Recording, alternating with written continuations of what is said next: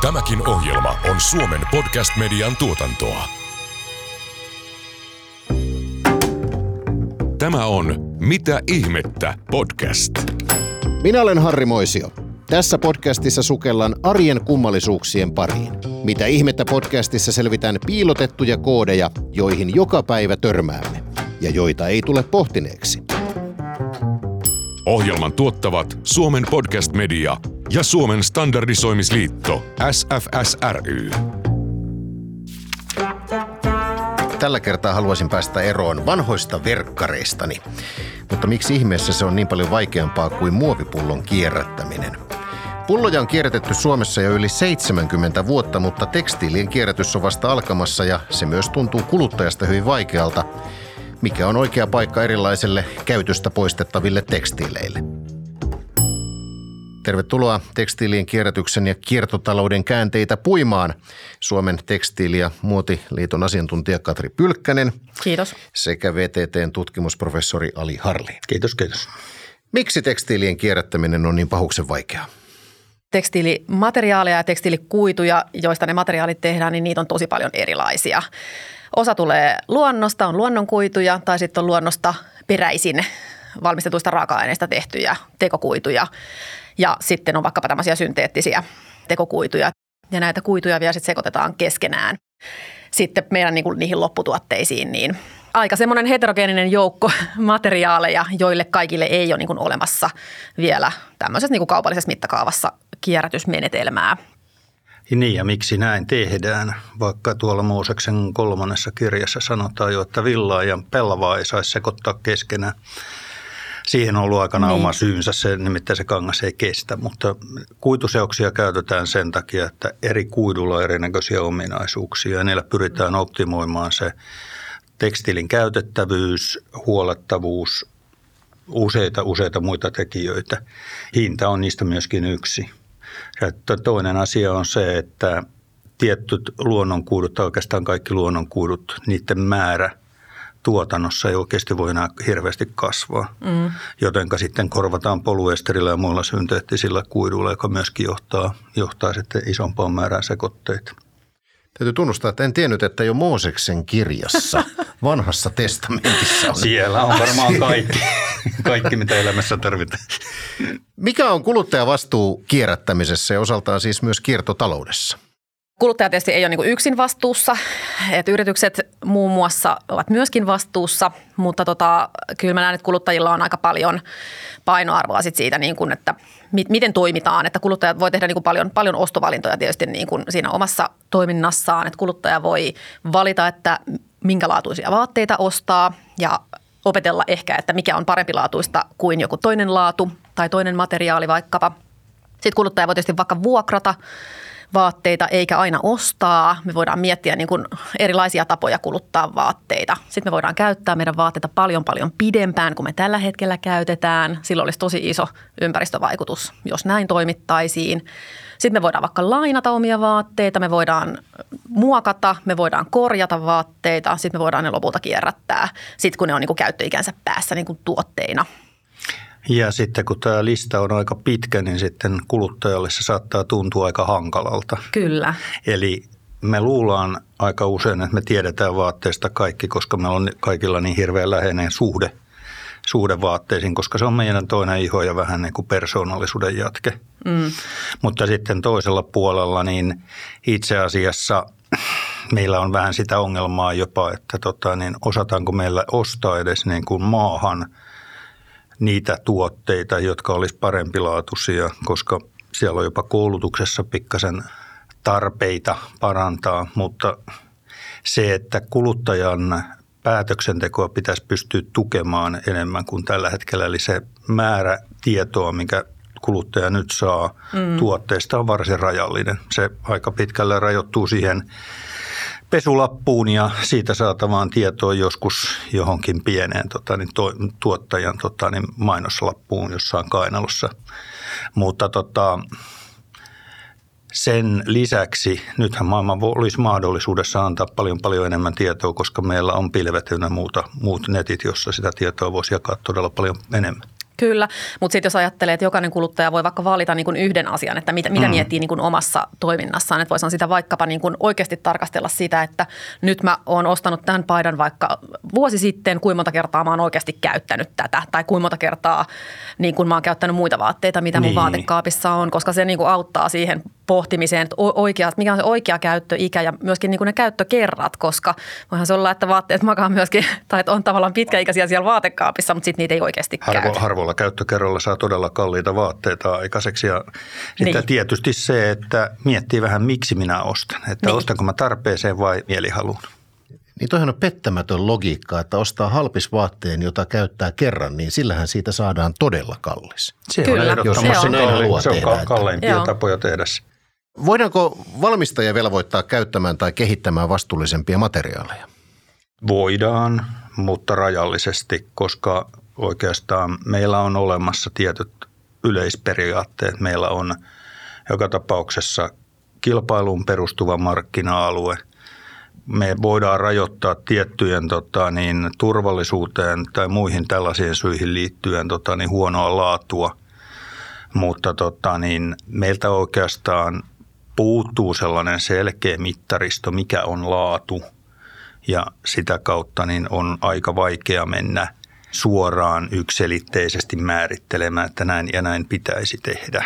On, ja sitten meiltä puuttuu myöskin mittarit sille, että mikä on vastuullista. Että sitäkään Kyllä. meillä ei ole niin kuin Vielä teksti, vähemmän. niin vielä vähemmän niin kuin sitä, mutta sehän on hyvin tyypillinen kysymys, että, että no laittakaa nyt sitten eri tekstiilimateriaalit vastuullisuusjärjestykseen. Tämähän on tämmöinen niin kuin tosi, tosi niin kuin herkullinen ei, kysymys. Ei, ei saa, niin, saa liikennevaloja niin kuin jääkaapin ostossa, että Niin. tässä on huono, huono energiasuhde ja tuossa on parempi. kyllä, että tavallaan että sitä, siihen haluttaisiin hirveästi vastaus, jotta voitaisiin niin kuin sit edellyttää niin kuin yrityksiltä vaikkapa, että käyttäkää nyt vastuullisempia materiaaleja, mutta meillä ei vielä ole sellaista luokittelua, koska sitten siellä on niin paljon erilaisia näkökulmia, mitä siihen voidaan ottaa mukaan. Että vaikka, että mistä se raaka-aine saadaan, mistä sitä tuotetaan. Että onko Niin se se luonnosta lä- peräisin vai onko se synteettinen joku Kyllä se, kyllä raaka-aine. se lähtee hyvin pitkälle se, On. niiden yritysten brändien kilpailullisesta edusta, joka syntyy siitä, että ihmiset haluaa parempia ratkaisuja ja Niin. heidän, he haluaa sitä sitten tuottaa. Voidaanko ajatella, että laatu ja vastuullisuus, jos niillä nyt ei ole siis vielä mitään kriteerejä, ainakaan mm. vielä, niin se on enemmän mielipidekysymys. No on se tavallaan sitäkin, koska ei, ei varmaan pelkästään, mutta tavallaan se on sitä, koska siis ainahan pitää määritellä, että mitä me halutaan, että mikä on se niin kuin haluttu laatu ja mikä on niin kuin good enough laatu, koska sekin on tosi tärkeää, kun mietitään niin kuin vastuullisuutta, että me ei, ei aina tavoitella vaikka kaikkein korkeinta laatua, koska se ei ole tarkoituksenmukaista ja silloin me voidaan hukata oikeasti resursseja, mutta jos me mietittäisiin, mikä on, mikä on se oikea laatutaso eri käyttötarkoituksiin, niin me oltaisiin paljon pidemmällä. Laatu yhdessä ulottuvuudessaan määritellään sopivuudeksi käyttötarkoitukseen. Ja silloin tota, niin tehdä morsiushuntu, jo- joka kestää sata pesua, niin se ei ehkä ole välttämättä Tarvitaanko me sellaista morsiushuntua? Niin, niin. niin. Mutta jos me tehdään semmoinen työvaate, joka kestää vain yhden käyttökerran, niin, Niin. se, se on hieman huonompi keksintö. Joo. Eikö se Elizabeth Taylor mennyt yhdeksän kertaa naimisiin, että hänelle käyttökertoja Niin. kyllä. Mitkä ovat tosin, elämän tosin ei sitten? tainnut olla kyllä sama huntu. Epäilen, Niin. epäilen suuresti. Ja eikös, eikös huntu nyt perinteisesti ole sellainen, jota käytetään vain kerran? Kyllä. Mahdollisesti. Että to, jos toisen Joo. kerran on tarvetta, niin se on jo sitten aika erikoista. Niin. Mainonnan perusteella ainakin muovipulloja on käytetty jo melko pitkäänkin vaatteiden ja esimerkiksi reppujen valmistukseen. Mitä eri materiaaleja jo nyt käytetään kierrätyskuituihin? Pettipullo, poluesteripullo, se, se on hyvä lähtökohta, koska se on suljettu kierto. Tuossa alussa todettiin, että pullot kiertää, mutta vaatteet ei. Ja se johtuu ihan siitä, että se pullokierto on suljettu kierto ihan el- elintarvikelakien mukaan. Sitten aika pitkään jo siis ammoisina aikoina on, on, on villaa kierrätetty ja kierrätetty villa on ollut joskus ihan meillä 60-luvulla todella iso juttu. Tällä hetkellä niin kasvavasti poluamidia eli nailonia, niin kuin se toiselta nimeltään kulkee, on, on, on lisääntyvästi, koska siitä on maailmalla oikeasti pula. Sitä löytyy jopa, jopa tota, ne vanhoja kalastusverkkoja otetaan nykyisin vaatteen valmistukseen. Sen lisäksi tulossa on ennen kaikkea selluloosa pohjaiset, eli uusi, uusiopuuvilla, uusiopoluesteriä, myöskin muulla tavalla kierrätettynä puhutaan aika paljon. Mutta sitten meillä on näitä tunnettuja kuitunimiä, niin niitä on yli 50 kappaletta, joten ihan kaikkea me ei pystytä kierrättämään juuri sen takia, että ne on aika pieniä rippusia siellä sun täällä. Mulla itselläni on parhaillaan farkut, joka nyt on semmoinen suurin piirtein jo uniformu, joka minulle on kasvanut. Mä taannoin luin äh, Helsingin Sanomista, että farkut sisältävät elastaania, eli tämä on mahdollisimman huono kierrätettävä tuote. Pitääkö paikkansa? Mm, juu, siis elastaani, eli lykra ja lapsella on aika monta muutakin nimeä. Kemiallisesti se on poluuretaania.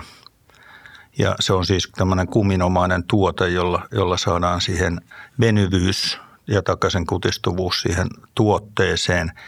Ja joo, siis ennen kaikkea mekaanisessa kierrätyksessä se on melkoisenkin hankala, koska se tuppaa keräämään itseensä mukaan paljon enemmän sitä kuitua kuin kuin, kuin mitä hän itse se on. on. purkka siellä menetelmässä. No se on purkka menetelmässä ja jonkun verran sitä on sanottu, että se olisi myös este kemialliselle kierrätykselle. Siis nyt tuohon mm. ehkä tullaan vähän myöhemmin, myöhemmin siitä, että mikä on kemiallinen ja mikä mekaaninen kierrätys, mutta siihen alkaa olemaan keinoja kyllä, mm. millä se pystytään hallitsemaan, että se on hidaste, mutta se ei ole este.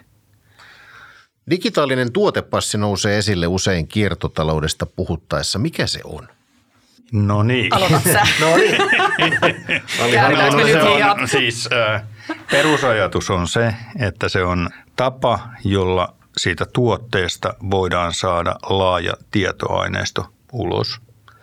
Yksinkertaisimmillaan se voisi olla esimerkiksi jonkinmoinen luettava koodi pesulapussa, jonka avulla sitten voidaan netin kautta hakea tietoa, esimerkiksi tarkat materiaalit, valmistushistoriaa, Kemikaalikoostumusta. Kyllä. Ja varmasti hyvin paljon muutakin. Se, mitä se tulee sisältämään, niin se on keskustelun alla ja siitä on EU-ssa tekeillä suositus ja sen jälkeen varmaan direktiivi ja lopulta asetus. Eli mennään ihan samaa reittiä kuin muovien kanssa. Tietysti nyt ehkä se iso ongelma ei ole se tietosisällön saaminen, vaan kysymys on, että mikä on se teknologia, millä me saadaan se tunniste pysymään siinä tekstiilissä kiinni, koska noin neljännes ihmisistä leikkaa sen pesulapun pois sieltä niskasta. Joo, kyllä me niin kuin siihen varmasti ollaan menossa tulevaisuudessa, että, että vain hyvin vähän, vähän osa tiedosta on fyysisessä muodossa ja sitten iso osa tulee olemaan digitaalisessa muodossa ja nyt sitä just tässä näin rakennellaan ja standardit tietty liittyy siihen siten, että, että komissio on nyt antanut standardisointipyynnön tähän digitaaliseen tuotepassiin liittyen ja siihen liittyvään teknologiaan osa-alueisiin, niin hmm. varmasti ja tullaan näkemään. tullaan toisinpäin siihen, että tämä digitaalinen tuotepassi on aivan loistava keksintö siinä mielessä, että se parantaa tekstiilien kierrätyksessä sen äh, lajittelua.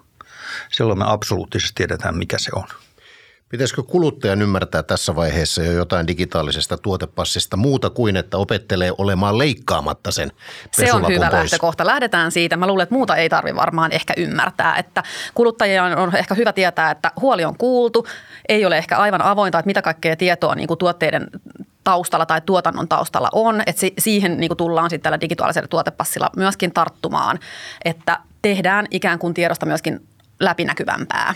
Ja, ja toinen, toinen puoli siinä on, että kuluttajan ei tarvitse pelätä sitä, että hänen yksityisyytensä nyt viedään siitä, kun siellä on digitaalinen tunniste. Ei. Sitä ei yhdistetä siihen käyttäjään.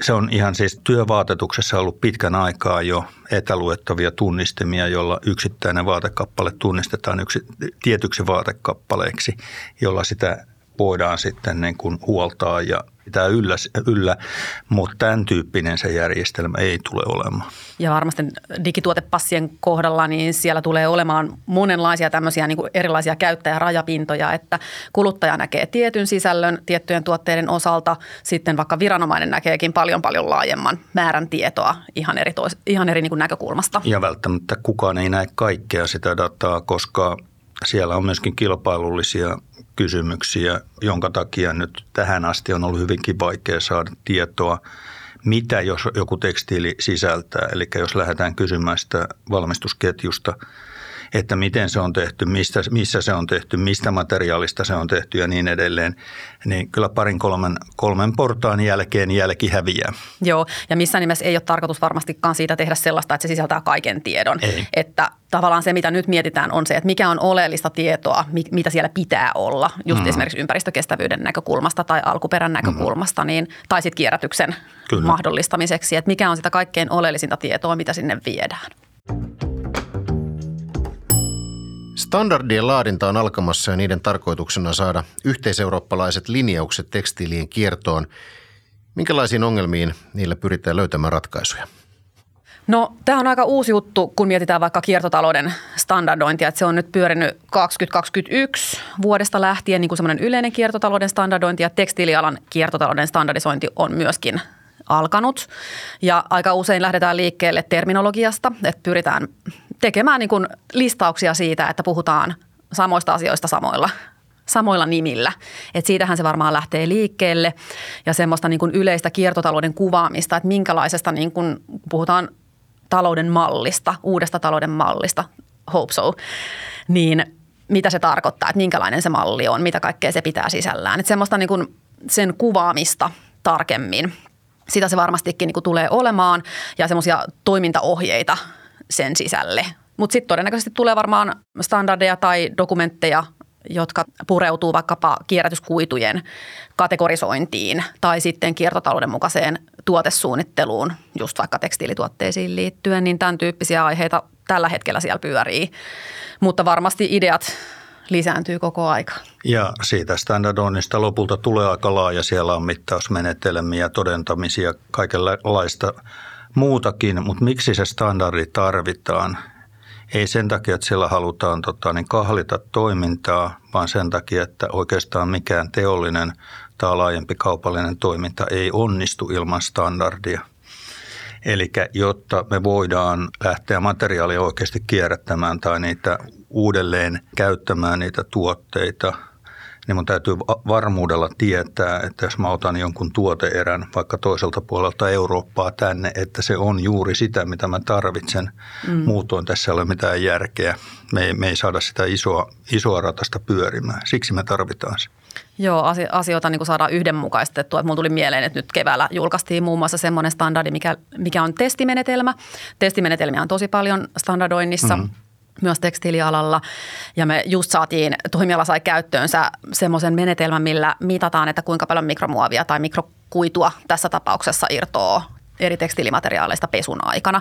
Ja tämä on ollut semmoinen niin nyt yksi erävoitto, mitä todella kipeästi on tarvittu tälle toimialalle, koska nyt me vasta pystytään tekemään vertailtavaa tutkimusta kun aiemmin ollaan oltu siinä tilanteessa, että eri tutkimukset on antanut erilaisia tuloksia, koska on käytetty erilaista menetelmää, eikä oikeastaan olla päästy puusta pitkälle sitten sen mikromuovi haasteen kanssa tekstiileihin joidenkin, joidenkin mielestä niin kun standardointi on hyvin puisevaa ja kauan kestävää toimintaa, mutta oikeastaan kysymys on niitä harvoja asioita, missä perustetaan konsensukseen. Kyllä. Eli kaikkien eri maiden standardointi elimien täytyy olla yhtä mieltä siitä asiasta, että tämä on oikein. Ja, ja sitten taas toisaalta kaikki saa osallistua, koska Kyllä. eihän erilaisiin hankkeisiin kaikki saa osallistua. Harvinainen demokratia. tätä keskustelua kun kuuntelee ja, ja tätä podcastia kun on tässä jo jonkun tovin juontanut, niin standardointi ei ole ollenkaan puisevaa. No niin, hyvä. Minä, minä, minä voin vakuuttaa tämän. Tekstiilialan kiertotaloustoimii herättelevät nyt EUn tekstiilistrategia ja myös jätelain uudistus. Tekstiilistrategian yhtenä tavoitteena on, että tekstiilit olisivat Euroopan alueella pitkäikäisiä ja kierrättäviä jo vuonna 2030. Niiden valmistuksessa pitäisi käyttää myös kierrätyskuituja. Miten tämä on mahdollista toteuttaa? 2030 on aika pian. No tämä, tämä tekstiilistrategia on ikään kuin, sitä voidaan ajatella semmoisena himmelinä, että se on sateenvarjo kaikille sääntelylle, mitä sen alapuolelle tai sisään saadaan kerättyä. Ja meillä on tällä hetkellä todella paljon lainsäädäntöaloitteita, jotka linkittyy sitten tähän tekstiilistrategiaan. Se niin kuin ikään kuin antaa suunnan, että mihin suuntaan sitten tuleva lainsäädäntö pitäisi mennä. Ja jos vertaa historiaan, niin tekstiilitoimialaan ei ole suoraan niin kuin toimialana kohdentunut oikeastaan mitään sääntelyä. Yksi ainoa asetus meillä on ollut, mutta nyt meillä on tulossa sitten jopa 16 erilaista sääntelyaloitetta. Ja yksi näistä on tämmöinen ekosuunnitteluasetus, mihin itse asiassa tuo digitaalinen tuotepassikin liittyy, tai se on osa sitä. Mutta tämän asetuksen josta nyt sitten yritetään päästä yhteisymmärrykseen, niin sen tarkoitus on laatia tällaisia niin kuin vähimmäiskriteereitä, no oikeastaan kaikille fyysisille tuotteille, mutta tiedetään, että tekstiilit tulee olemaan etunenässä, joille sitten laaditaan tämmöiset kriteerit ja ne liittyy tuotteiden kestävyyteen ja laatuun, mahdollisesti kierrätyskuitusisältöön, se on todennäköistä, että sellainen on tulossa niin kuin joillekin tuotteille. Kierrätettävyyteen ja korjattavuuteen on mahdollista, että tulee jotain tämmöisiä korjattavuusindeksejä tuotteille. Se tulee pureutumaan myös niin kuin tämmöisiin haitallisten tai siis haitallisiin kemikaaleihin tekstiilituotteissa ja tämän tyyppisiä asioita tämän asetuksen myötä tulee tekstiilituotteille. Asiahan alkoi aktivoitua jo tuolla noin viisi vuotta sitten radikaalisti, koska tuli kielto viedä orgaanista jätettä kaatopaikalle, joka pakotti sen, että, että täytyy löytää joku paikka myös niille tekstiilijätteille. Ja sitä toisella puolella me ei voida polttaa, koska me, se on hiilidioksidi. Ja käytännössä ne asiat, mitkä on tapahtunut tähän mennessä jo muoville, tulee käytännössä tapahtumaan sitten myös tekstiilille, koska ne on kummatkin polumereistä tehtyjä tuotteita. Ja muovien osalla on opittu se, että se arvoketju täytyy rakentaa kolme osaa tasapainoisesti, eli tällä hetkellä koko kierrätyksessä keräys on, on se akilleen kantapää. Ja siitähän Suomikin on saamassa muistutuksen niin kuin puolet eurooppalaisista. Niin, muovien osalta. Muovien niin. osalta. Ja se sama harmi on myöskin tekstiilissä, koska ne on vaikeasti kerättäviä. Ne pitää kerätä puhtaana, melko puhtaana. Siis Suomi on saamassa muistutuksen. Kyllä, muoveissa, muoveissa, kyllä. Tarkoittaa rahan menoa. Sitten siellä on tuota sorttaus. Itse asiassa keräysjärjestelmiä on laitettu pystyyn Suomi ihan etunenässä. Tänä vuonna on jo aloitettu, vaikka kahden vuoden päästä olisi niin kuin pitänyt. Sitten sorttausasemia, sorttaajia on, on alkanut ilmestymään Euroopan laajuisesti.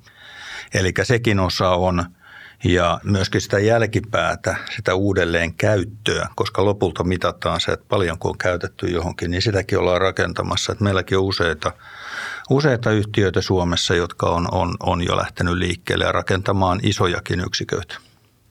Ja nyt sitten seuraava kysymys. Tämähän on, niin kuin sä puhuit tuosta tekstiilien niin sanotusta erilliskeräyksestä, mm-hmm. mutta sitten myöskin sieltä EUn jätepuitedirektiivin kautta, jonka mukaan sitten Suomen jätelainsäädäntö tehdään, niin, niin sieltä nyt sitten on vielä odotettavissa mahdollinen tekstiilien pakollinen tai har- ja vain harmonisoitu tuottajavastuu. Puhutaan tämmöisestä laajennetusta tuottajavastuusta, joka sitten tarkoittaisi sitä, että jatkossa tekstiilituotteiden tuottajat ja maahantuojat olisi vastuussa siitä tuotteiden keräämisestä, kierrättämisestä ja sen niin kuin rahoittamisesta. Ja kuluttajille se lyhyt oppimäärä on, että sinne sekajätteeseen pyrittäisiin laittamaan mahdollisimman vähän mitään, koska se on meidän numero ykkösongelma. Ja sitten tekstiilikierrätykseen, niin emme laita semmoisia asioita, jotka on homehtuneita, öljysiä, haisevia, muuten likaisia. Emmekä laita sinne myöskään mitään muuta asian kuulumatonta, kuten kalan perkeitä tai, tai muuta ruokajätteitä. Kiitos. Yes. On hyvä muistaa. Mietinkin, että mitä tämä jotain muuta on. Osataan niin- laitella juhannusjätteet oikein. Kalan perkeet, kyllä. Paljon puhutaan pikamuodista, nykyään jopa ultrapikamuodista. Voidaanko lainsäädännöllä jollain tavalla näitä taklata? Edelleen tullaan siihen kilpailun vapauteen EU-alueella, niin kilpailuehdoissa voitaisiin tietysti määrittää sellaisia ehtoja, että tekstilin täytyy kestää tietty määrä käyttökertoja tai jotain muuta, mutta se ei vielä takaa, etteikö pikamuotia voitaisiin tehdä sitten erittäin korkealaatuisista materiaaleista. Joo, varmaan tällä tulevalla EU-sääntelyllä voidaan vaikuttaa siihen, että tekstiilituotteet on niin kuin tietyn minimirajan yläpuolella laatutasoltaan ja, ja niin kuin tämmöisiltä ominaisuuksiltaan, mikä tulee sitten sieltä sääntelyn kautta, mutta ei varmasti kokonaan pikamuotia voida niin kuin sääntelyllä taklata. Sitten se vaatii semmoista jotakin ajattelutavan muutosta kuluttajien käyttäytymisessä ja siinä, että minkälaista bisnestä yritykset myöskin tekee. Siellä kuitenkin tehdä. näkyy ää, tässä tekstiilistrategiassa, siellä oli mainittuna tämä design, ekodesign ja sen edistäminen. Sitten myöskin tietysti sen suunnittelun lisäksi me tarvitaan uudelleenkäyttöä jossain määrin.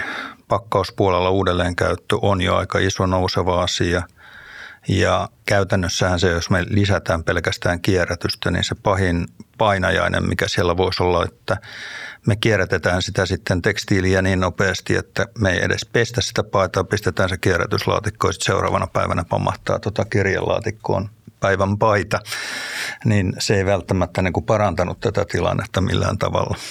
Mä kysyin itse asiassa yhdeltä komission edustajalta tästä pikamuotiasiasta, että mitä tälle niin kuin oikeasti aiotaan tehdä, että onko tulossa jotakin komission aloitetta, joka suoraan pureutuu nimenomaan pikamuotiin ja mitä, me, mitä siitä ajatellaan, niin ei ehkä ihan näinkään, mutta kyllä sitä tullaan varmastikin hmm. rahallisesti tukemaan, että me saadaan niin kuin tällaisia hankkeita, jotta se tavallaan menee vähän pois muodista. Pikamuoti menisi pois muodista. Oikeastaan pikamuodin ainut tapa, millä sitä voitaisiin, jos saataisiin se oikea kustannus, mikä sitä pikamuodista näkymään sille kuluttajalle ja kuluttajan ymmärtämään, mikä se oikea kustannus on, minkä hän siitä maksaa. En oikein usko, usko että tota, niin semmoisilla on hyvin vaikea löytää yksilitteisiä lakipykäliä. Me on opittu tätä aika monessa muussakin nyt viimeksi esimerkiksi kertakäyttömuovidirektiivissä, että jos yritetään tehdä muuten ajatukseltaan hieno säädös, mutta sillä ei ole selkeää sanallista muotoa, miten se voidaan lukita, niin siitä tulee useimmiten hieman irvikuva itsestänsä. Eli muotoilulla on nyt iso merkitys tässä. Erittäin iso. Kyllä. Tähän pikamuotiin vielä nimeämättä mitään vähittäiskaupan yksiköitä, niin onko tämä nykyinen pikamuoti, niin onko se todella nyt niin huonolaatuista, että meidän pitää olla huolissamme? No ei, ei kaikki tuotteet välttämättä, niin kun jos ajatellaan semmoista teknistä, tuotteen teknistä laatua, niin ei välttämättä. Ja monethan niin kun tuotteen laatuun liittyvät asiat tulee ehkä käytön aikana sitten esille, esimerkiksi pesemisen myötä, että ne ei välttämättä heti näy siinä tuotteessa ikään kuin huonona laatuna.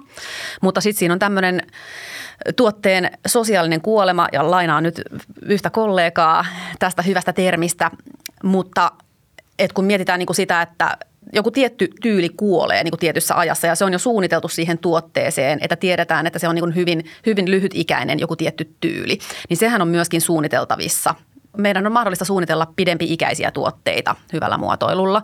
Et siinä mielessä se on niin kuin sisäänrakennettua, mitä voidaan välttää, jos sitä halutaan välttää. Mutta tietysti kuluttajienkin pitäisi miettiä sitä itse, että käyttääkö jotain tiettyä tuotetta pitkään ja sitten myöskin arvostaa vaatteita ja tekstiilituotteita vähän ehkä nykyistä enemmän.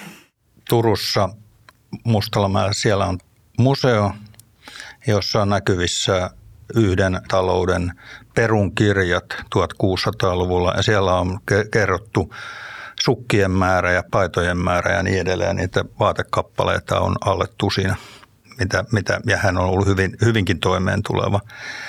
Tällä hetkellä meillä puhutaan kuitenkin kymmenistä kiloista, mitä meillä on vaatekaapissa.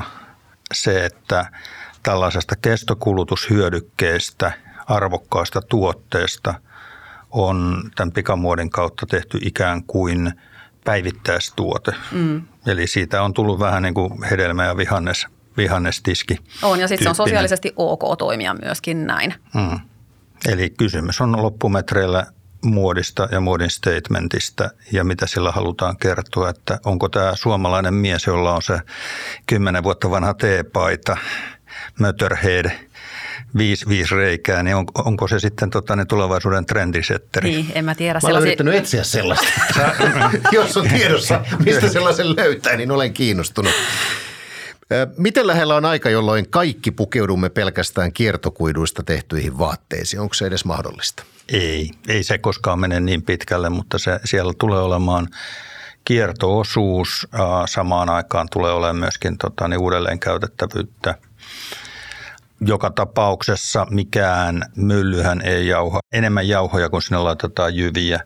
Eli aina siinä kierrätyksessä on joku hävikki tai jotain meikappia sinne täytyy laittaa joukkoon. On, pystytään tekemään tiettyyn rajaan asti ihan sataprosenttista kierrätettyä tuotetta.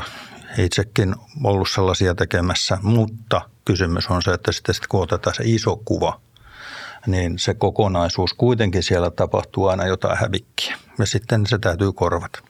Joo, kyllä me tarvitaan uusia kuituja tulevaisuudessakin, mutta sitten myöskin niiden tuotantomenetelmiä täytyy kehittää tai meidän täytyy kehittää uusia tekstiilikuituja, joiden menetelmä, tuotantomenetelmä ja raaka-aine on vastuullinen. Otetaan esimerkiksi toinen tuote, joka on kuidusta tehty, niin paperia ja, ja pahvi. Se kiertää sen 4-6 kierrosta, jonka jälkeen se materiaali on sitten hylkykelpoinen. Mitä erityisiä haasteita on matkalla, kun käytöstä poistuva tekstiili päätyy uusiokuiduksi? Tekstiilijätteen kerääminen on yksi, sitten sen lajittelu on, on toinen, sitten se, että minkälaista kierrätysmenetelmää voidaan hyödyntää tai ylipäätään on olemassa ja missä kaikkialla niitä on olemassa. Ajatellaanko me globaalisti sitä ongelmaa vai ajatellaanko me jo pienemmän alueen sisällä ongelmaa ja mahdollista infraa, mitä on olemassa tai mitä tulevaisuudessa on olemassa.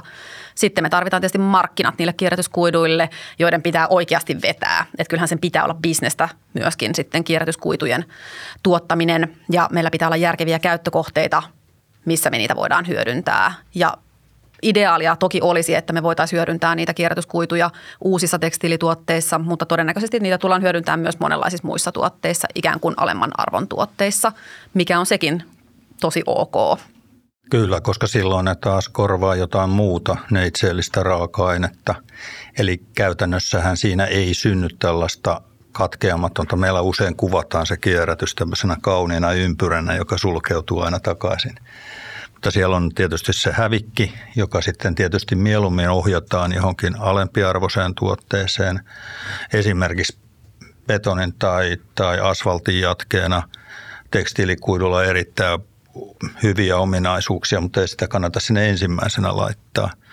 Ja siinä välissä on paljon kaiken näköisiä teknisiä tuotteita ja sitten tota, niin tietysti aika iso osa pyritään viemään sinne varsinaiseen tekstiiliin takaisin, mutta ei missään mielessä kaikki, koska niin kuin sanottu siellä paitsi se kuitu kuluu, mekaaninen kierrätys ei onnistu loputtomiin. Kemiallinen kierrätys voi hetken aikaa auttaa, mutta myöskin molekyylit kuluu jossain vaiheessa tai, tai niiden suhteet menee väärin.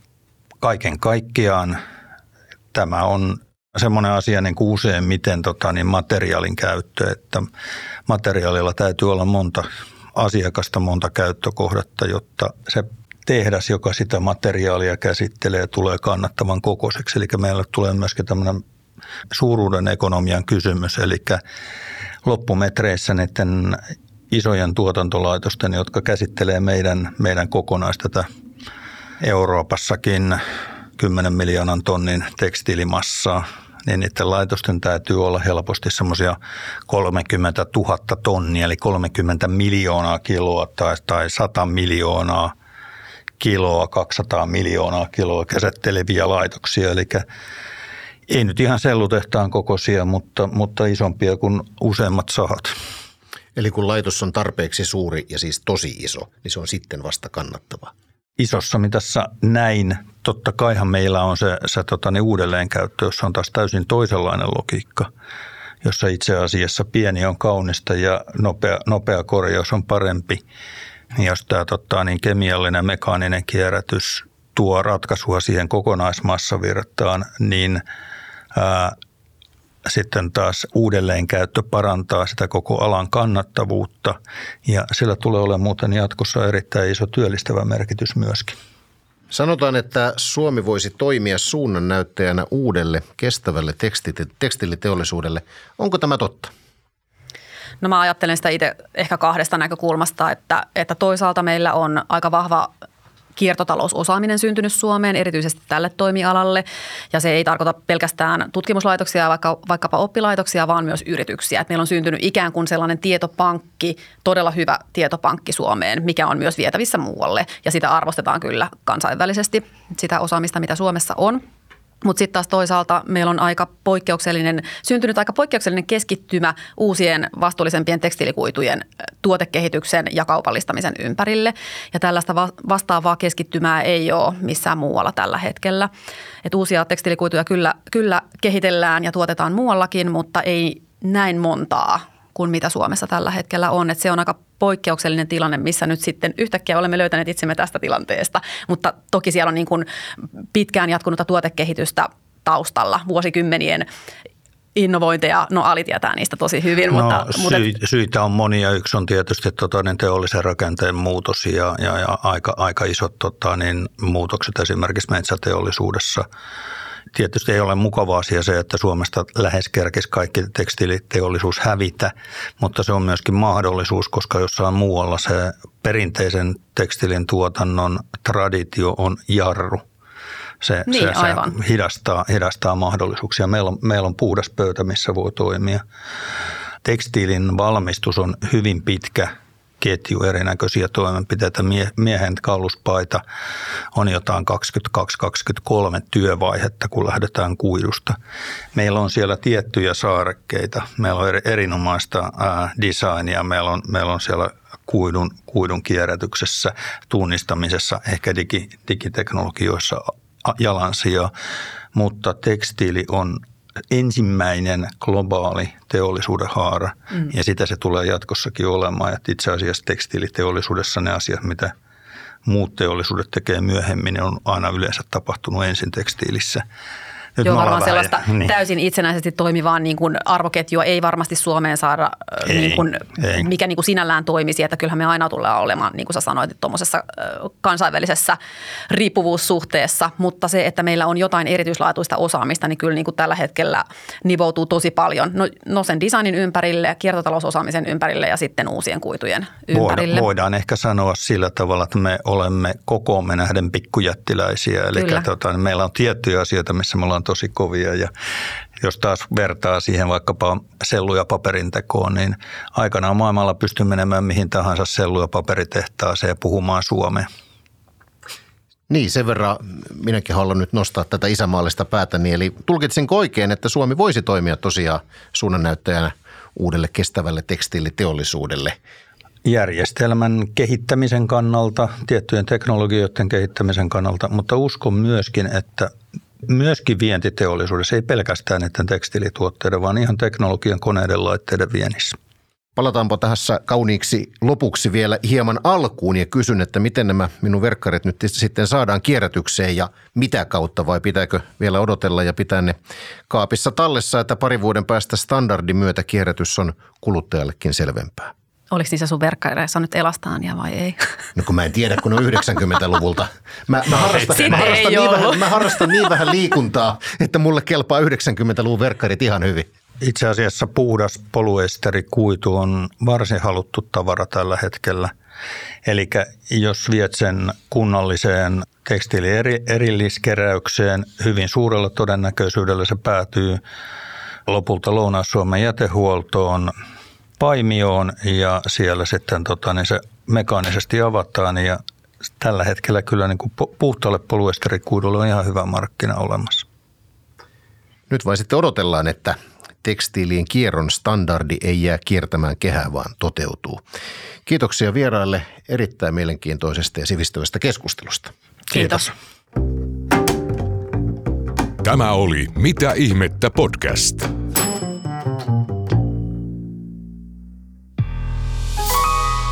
Tämän ohjelman tuotti Suomen Podcast Media. Jos pidit tästä ohjelmasta, muista seurata Spotifyssa tai arvostele ohjelma Apple Podcastissa, niin muutkin löytävät ohjelman pariin.